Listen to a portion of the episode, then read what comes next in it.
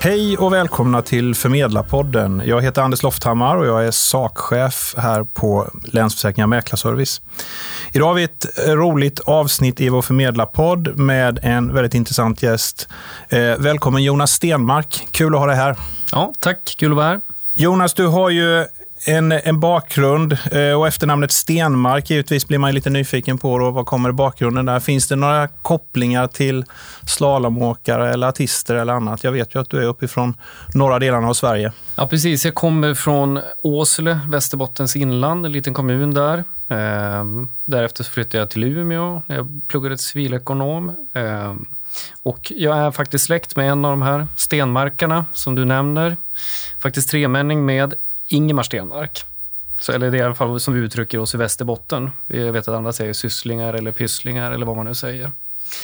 Ehm, och det är en, en, gammal kollega till mig som brukar säga att jag sjunger som Ingemar och åker som Martin.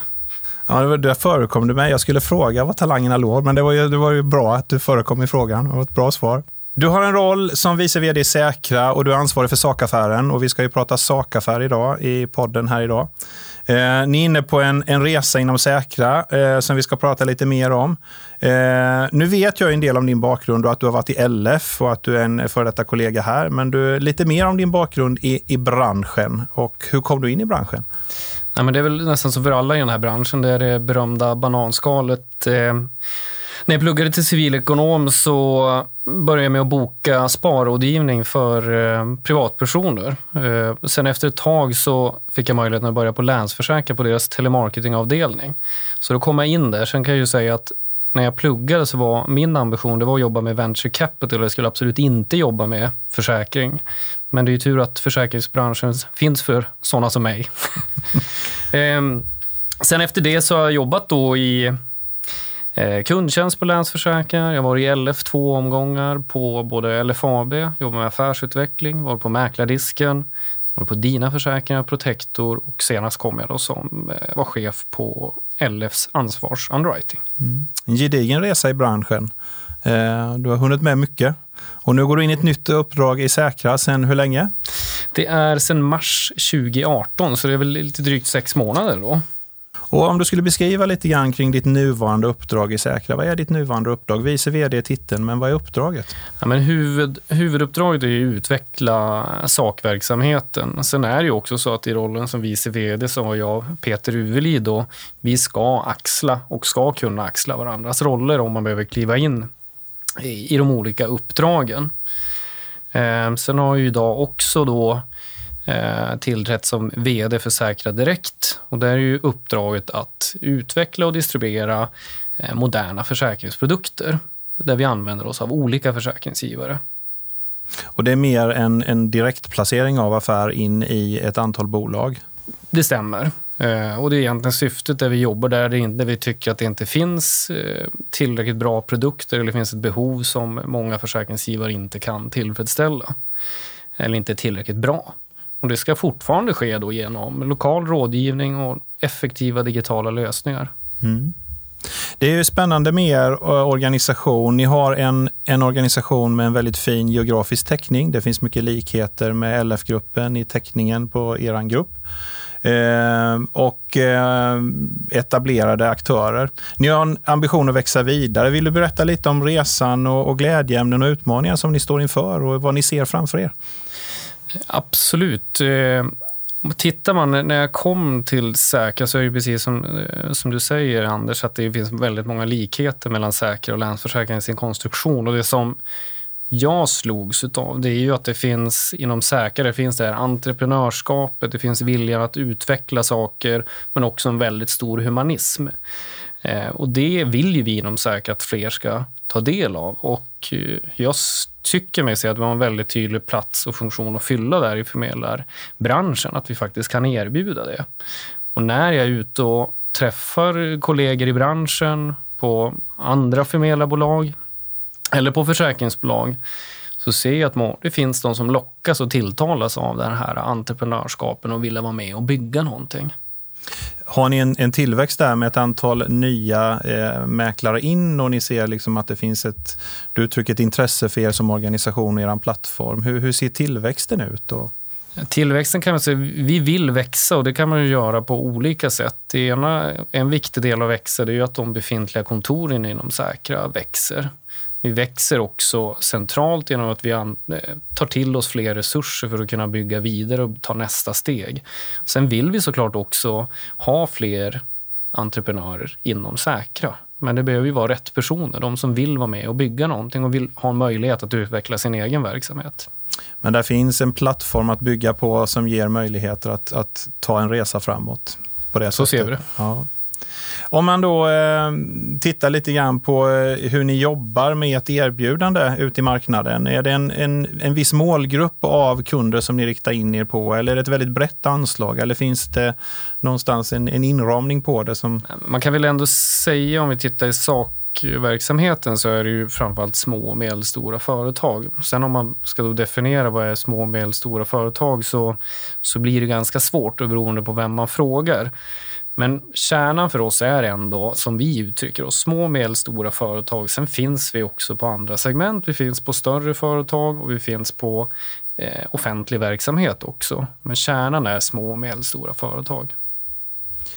Och eh, det är väl så vi känner igen er också i mycket av de kontakterna vi har och där ni har en väldigt naturlig plats på den arenan. Eh, om man då tittar på en, en förmedlare som vill verka under Säkras varumärke, vad, vad kännetecknar en förmedlare? Du har varit inne på entreprenörskapet och viljan att bygga något. Eh, men om du skulle beskriva lite grann och beskriva er grupp lite grann utifrån de som finns i gruppen? Nej, men jag skulle nog säga att det är ju precis de delarna. Att man, det entreprenörskapet måste finnas där. Man måste vilja ha det, vara en del av det. Och sen också vilja vara med och utveckla sin verksamhet, men också Säkras verksamhet. Totalt sett. Vi har ju en jättesamlad kompetens inom Säkra. Det, tricket är ju att få det här att bli den gemensamma kompetensen. Och det, det tror jag alla organisationer har en utmaning i.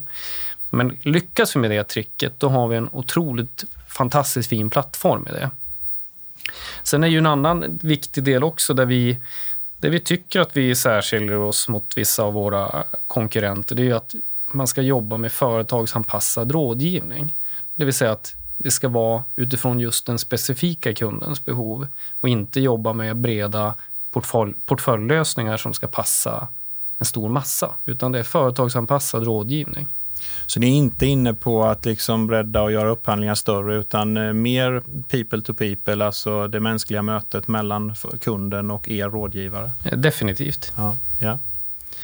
Eh, i det vi jobbar med så, så ökar kraven kring, kring regelverk och det finns en sund underliggande kraft i det. Det handlar om att värna kundernas intressen och att jobba på ett korrekt sätt i marknaden.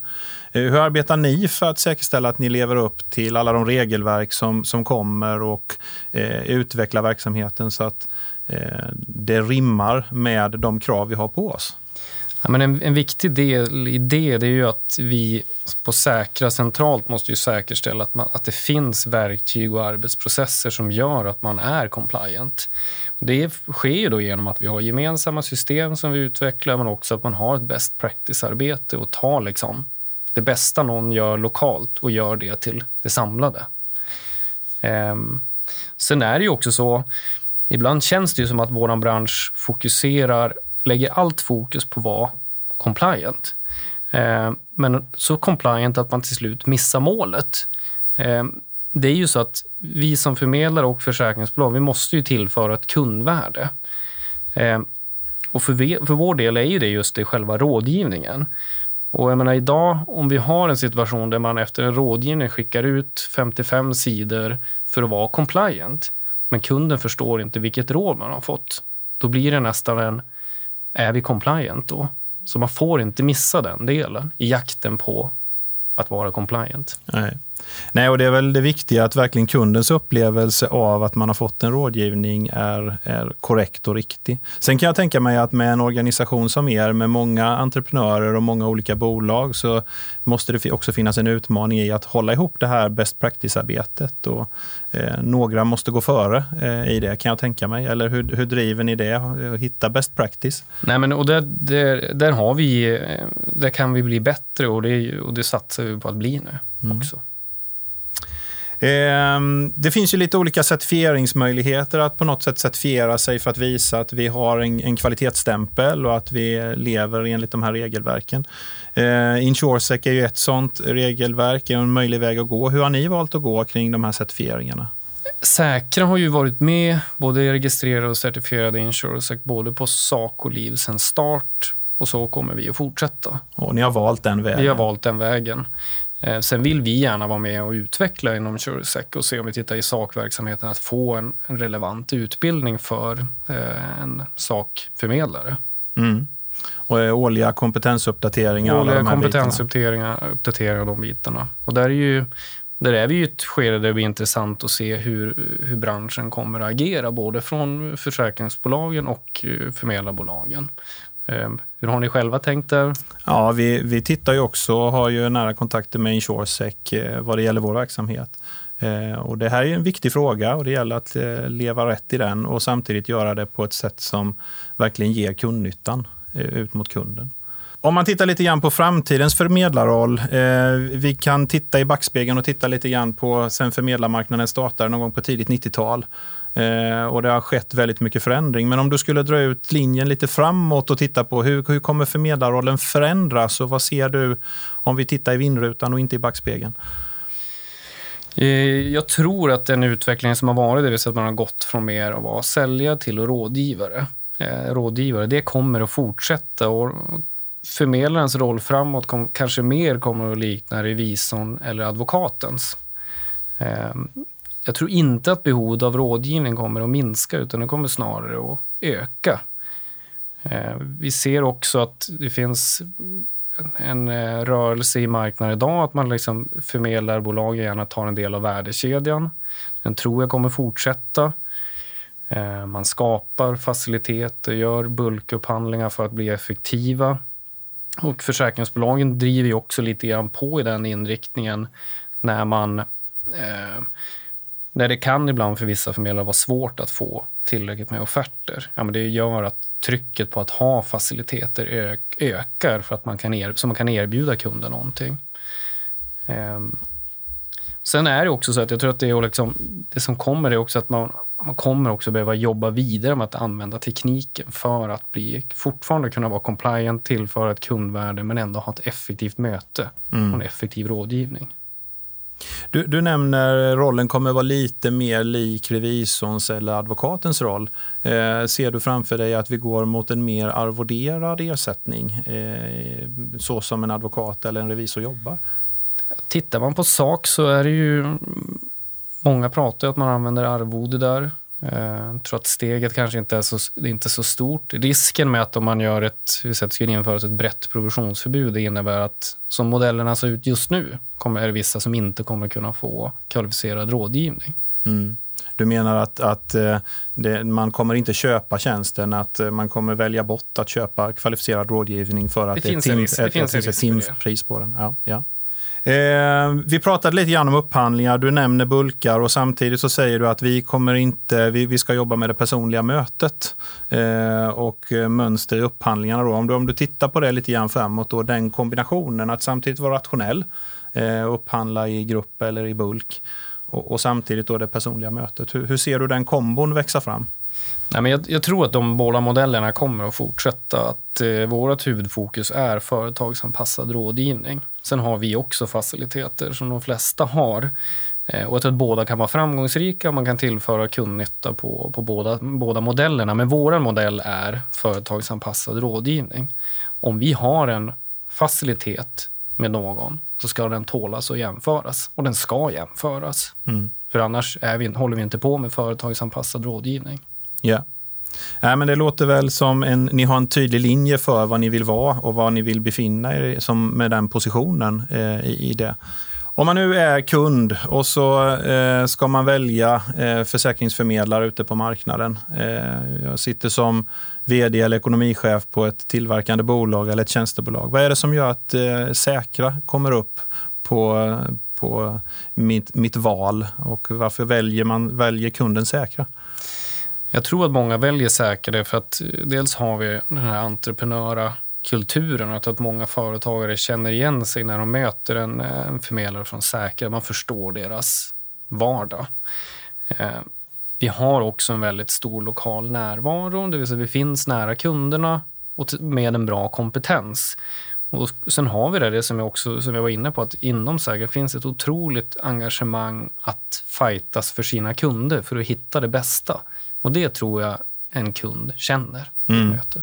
Och, och, där är väl också någonstans då den här just kundnöjdheten är ju ofta det som driver eh, framåt. Hur, hur, jobbar ni med just det att mäta kundnöjdhet? Följer ni upp det på något sätt och eh, tar in mätetal på det på något sätt? Vi följer ju upp det på, alltså följer vi ju SKI såklart och där placerade vi oss uh, ganska högt. Vi har varit högst upp något år och så tror jag vi var tvåa senaste två åren. Um, det är ju det ena. Sen såklart så följer vi upp eventuella kundklagomål och sen tror jag att vi kan vässa till oss ännu mer att följa mer på specifika kunder och göra egna kundundersökningar. Ja, precis. Vad, vad är den bästa återkopplingen ni kan få från en kund då? Ja, men det bästa är väl när de frågar om de kan få rekommendera oss till någon partner, kollega eller vän. Det är mm. väl den bästa man kan få. Mm. Jo, men det är ju, då, då har man ju en, en, någon som promotar en på det man har gjort och det är ju alltid roligt. När du tittar på Länsförsäkringar och vår organisation, eh, vi finns eh, med våra länsbolag och, och runt om i landet. Hur upplever ni mötet med oss? Nej, men, eh, Länsförsäkringar, det är ju ett, det är ju otroligt starkt erbjudande med lokal närvaro. Jag tror att det, det som tilltalar våra kunder är mycket det som tilltalar Länsförsäkringarnas kunder också, med det här engagemanget. Eh, jag uppfattar också Länsförsäkringar som en stabil premiesättare. Med det menar jag att premierna åker inte upp och ner. Man kliver inte in i segment och går ur i segment. Ehm, märker också att ni växer på förmedlad marknad. Ehm, och där tror jag vi behöver liksom hitta hur ska vi liksom ha ett bra gemensamt spel och samarbete i det. Eh, så att vi fortfarande, våra kunder kan få, få Länsförsäkringars positiva erbjudande. Ni är lokala, vi är lokala. Finns det utmaningar i det? Att, att vi har de här strukturerna med två lokala aktörer som möts. Finns det några utmaningar i det? Det kanske gör, men jag kommer faktiskt inte på några. Nej, det finns styrkor. Det finns kan styrkor, vi konstatera ja. båda två. Ja, det är bra. Jonas, lite mer om dig. Och, eh, jag vet ju att du har i dina roller eh, lite grann varit runt på olika platser i Sverige eh, i dina uppdrag. Nu är du bosatt i Stockholm med familj. Hur ser en typisk dag ut i Jonas Stenmarks liv? Eh, om då tar vi en dag när jag inte lämnar barnen på dagis. Då, eh, då försöker jag träna på morgonen, eh, vara på jobbet eh, strax efter åtta Sen har jag ganska mycket möten under dagarna, både med försäkringsbolag och förmedlare och internt i arbetsgrupper. Eh, eftermiddagen blir oftast för att jaga ikapp mejl. Eh, och sen blir det ta sig hem för att ha tid med, med familjen. Eh, sen blir det läggning och sen blir det lite mejl. Det låter inte så jättespännande när man beskriver det, men det är väl så, så ser det ut. Det är väl så våra veckor ja. ser ut för många. Jag tror många känner igen sig i din beskrivning. När du får en, eh, en ledig stund och inte ägnar dig åt ditt uppdrag eh, i Säkra och när du får vara lite fri på helger och ledig tid, vad, är det något speciellt som triggar och drar som du håller på med? Jag gillar att ha tid med familjen, träna och också ha lite tid för vänner. Och sen ha en, en, en fjärde grej som också är viktigt, att, att inte få göra någonting. Det är, det är för mig återhämtning. Det att inte sunt. göra något. Ja. Hur, hur, kan det se ut när du inte gör något? Var, var befinner du dig då? Det var länge sedan jag var där, men... men det kan vara hemma i soffan. Ja, det låter väl härligt. Ja, precis. Det här att kombinera en roll med eh, många olika delar i jobbet, resor och ett privatliv. Vad, vad är det viktigaste för dig att må bra och hantera den här kombinationen? Ja, jag fick ett, eh, ett tips av en eh, väldigt klok person. Han sa att så här, men Jonas, du ska se som att i ditt liv, du har tre ballonger i dem. I ena har du familjen, jobbet och liksom, eh, vänner. Och över tid så måste det alltid finnas luft i de här tre ballongerna. Så jag försöker väl att se till så att ingen ballong är helt utan luft. Det tror jag är tricket. Vilken bra liknelse. Jättebra. Jättekul att ha dig här Jonas och eh, få prata om Säkra, få lära känna dig lite mer. Eh, det uppskattar vi stort. Och som ett litet tack för att du ställer upp och gör den här podden så vill vi skänka ett litet bidrag till en välgörenhetsorganisation. Och eh, vilken organisation vill du lämna ditt bidrag till? Läkare utan gränser. Läkare utan gränser, finns det någon särskilt som gör att du väljer just dem? Ja, det gör det. Det är faktiskt en organisation som Säkra väljer att stötta också. Ja, Okej, okay. så det hänger ihop. Mm. Mm. Ja, jätteroligt. Vi vill tacka och vi är jätteglada för att få ha det här i Förmedlarpodden. Och du ska få avsluta med att eh, välja en låt som avslutar den här podden. Och du får själv berätta vilken låt du vill spela för lyssnarna. Ja, jag har valt Virtual Insanity med Jamiroquai. Och anledningen till det är att jag är faktiskt också gammal basist. Man kan ju inte mer än, man måste bara älska den basgången. Sen tycker jag också att det är en fruktansvärt aktuell text i det här också. Eh, ni får lyssna själva, men eh, vi är ju en tid av rasande teknikutveckling och den handlar lite om att vi fortfarande också måste vara människor. Eh, vi måste lyfta på luren, träffas, oavsett vilken teknik vi har. Härlig avslutning. Tack Jonas Stenmark. Tack.